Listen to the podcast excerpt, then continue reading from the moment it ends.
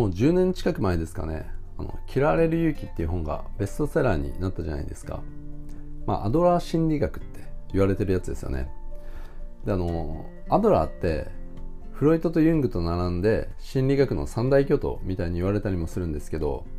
でも実はですねこの「嫌われる勇気」が出版される前までは日本ではですねアドラーの名前って実はそんなに知られてはなかったんですよね。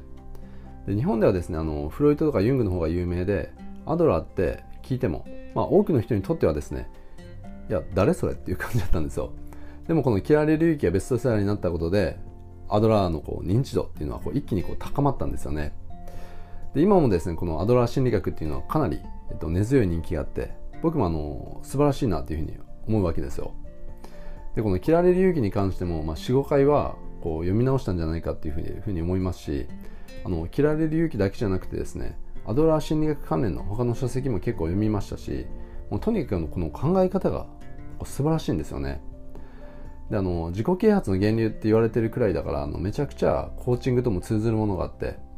で特にですねアドラー心理学には目的論っていう考え方がこう根底に流れてるんですよね、うん、でこれもですねあの超未来志向型のこう考え方だし本当もうコーチングそのものなんですよ、うん、あとあの課題の分離とかですね、まあ、これもコーチングそのものなんですよね。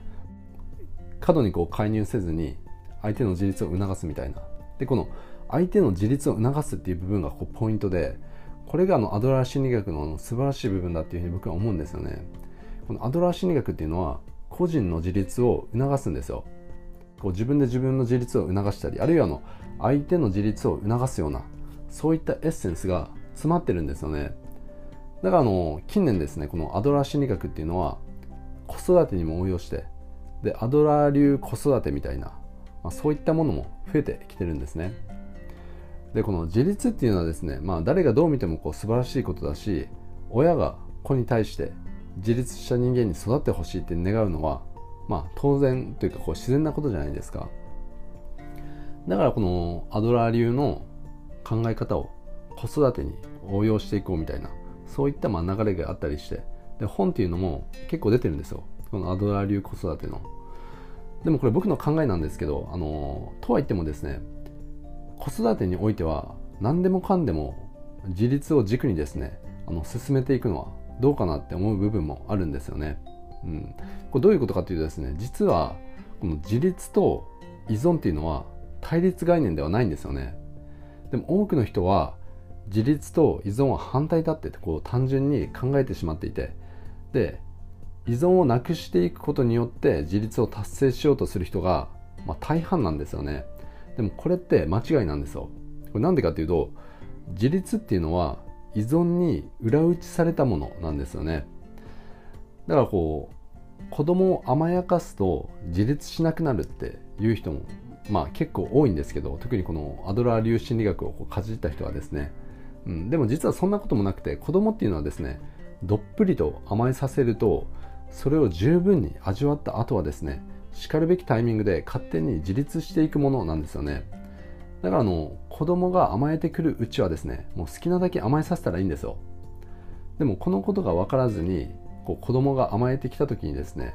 あの一定の距離を置くみたいな感じで、あの自立する方向に甘えさせないように持っていく人が、まあ、結構多いみたいなんですよね。でもこれだとどっぷりとこう浸かることができないんで後々ですね子供が自立しようにも中途半端に自立できないみたいなそういった状態になったりもするんですよね。でこう小さい頃の体験っていうのはその子の自我のコアとなる部分を作っていくんでだからしっかりと甘えることができていればこう自我のコアの部分にですね満たされたっていう感覚が生まれるんですね。でこの感覚があるからこそしかるべきタイミングですっと自立していくことがこうできるようになるわけですよ。だから自立の土台にはですね依存があるんですよね、うん、自立っていうのは実は依存に裏打ちされてるんですよ。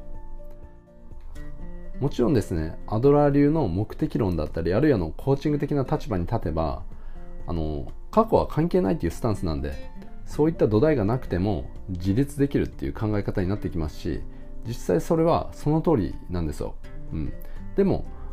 そうは言っても土台ができていた方が自立しやすいっていうのもまた事実なんですよね。こういった土台ができていた方が将来あの大人になった時にですね周りの人と人間関係が構築しやすくなるっていうのは事実なんですよ。だから子育てにおいてはですねこう長い目でその子の自立っていうのをこう考えた時にですねもう過度にあの自立自立って、まあ、促そうとするんじゃなくて今甘えたいのであれば好きなだけ甘えさせるっていう発想はあの持っておいた方が絶対にいいですね。もちろんですねそのためにもまずは親が精神的にこう自立していないとこういけないですしそうしないとこう甘えさせるんじゃなくてただのこう共依存になってしまうんでそうなってくると親離れ子離れっていうのはこう難しくこうなってくるわけですよ。だからまずは親が精神的に自立しているっていうこう前提があった上で考えた時にですね子供を好きなだけ甘えさせるっていうのは実はあの必要不可欠なことなんですよね。子供の自立にとって。で僕はですねあの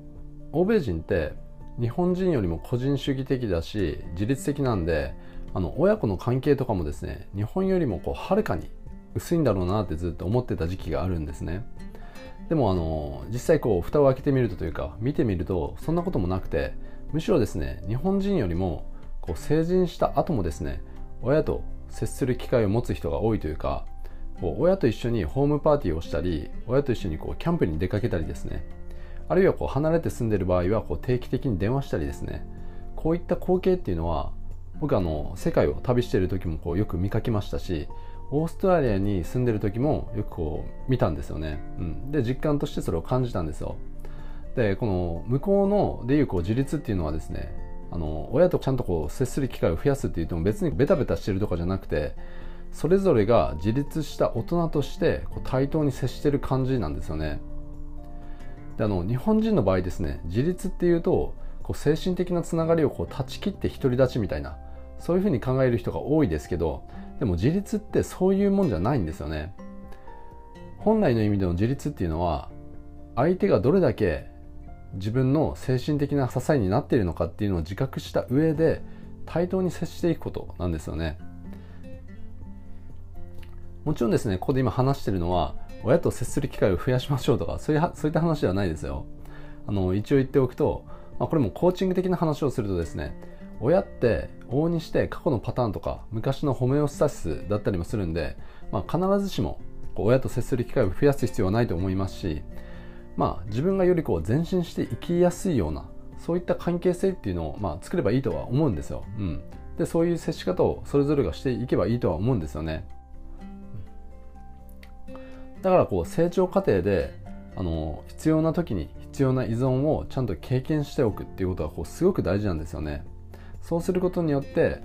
実際こう成長した時にで大人になった時に精神的な自立を果たすことができますし親も含めてあの周囲の人たちとですね良好な人間関係っていうのを築きやすくなっていくんですよ。なんで今回はですね自立と依存は対立概念ではないっていう話をしたんですけどまあ教育とかの子育てに関してもう少しちょっと話したいなっていうことがあるんで、引き続きですね、こういったテーマを扱っていこうかなっていうふうに考えています。ということで、今回も最後まで聞いていただいてどうもありがとうございました。